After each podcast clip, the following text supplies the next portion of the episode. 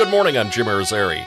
Arrest warrants have been issued for several Goshen School Board members. Court records show charges have been filed against Alan Kaufman, Jose Elizalde, Mario Garber, Roger Nafziger, and Andrea Johnson. The charges stem from the 2022 election when the prosecutor was asked to investigate alleged campaign finance violations. Johnson was not elected to the board, the others are sitting board members.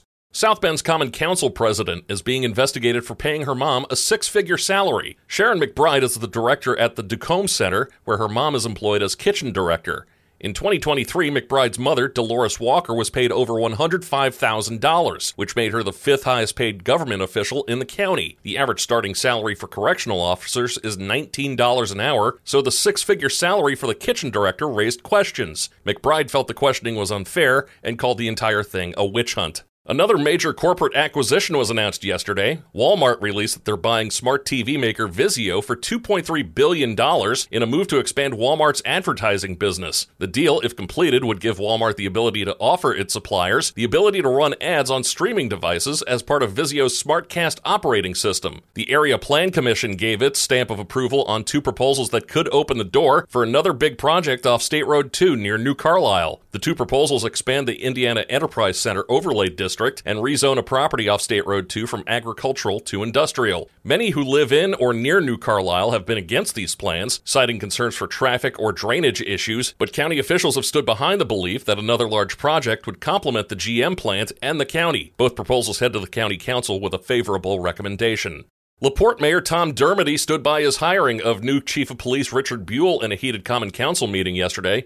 The LaPorte FOP cited a city ordinance that says a candidate must have five years of service at the LaPorte Police Department before being named chief. Critics say waiving the service requirement must be approved by the county council and executives. LaPorte officials call the ordinance, quote, outdated a 17 year old male led Goshen police on a high speed pursuit after failing to stop for a traffic violation. Police say the pursuit started at Pike Street and ended on Elkhart Road near Ferndale Road when the driver crossed the center line and struck a semi truck and trailer head on. The 17 year old had multiple injuries and had to be extricated from the vehicle. Another driver reported minor injuries and was treated on the scene. Several cars were hit, one of which was heavily damaged. The Notre Dame men look for their third win in a row tonight at Louisville. A win tonight would not only give the Irish double digit victories on the season, but also move them one step closer to possibly jumping up several seeds for the ACC tournament, with Boston College, Virginia Tech, and Miami sitting at six league wins. Pre-game starts at 6:30 tonight on Sports Radio 960 WSBT. Max Bullough, who spent the 2023 season at Notre Dame as a grad assistant on the defensive side of the ball, has been named linebackers coach with the Fighting Irish by head coach Marcus Freeman. A 2014 graduate of Michigan State, Bullough spent four years in the NFL with the Houston Texans and Cleveland Browns before joining the 2019 Cincinnati Bearcat staff as a grad assistant, working with several current Notre Dame staffers like Coach Freeman. Bullough moved to the Alabama staff as a grad assistant from 2020 through 22, helping the Crimson Tide earn the 2020 national championship before joining the Notre Dame staff for the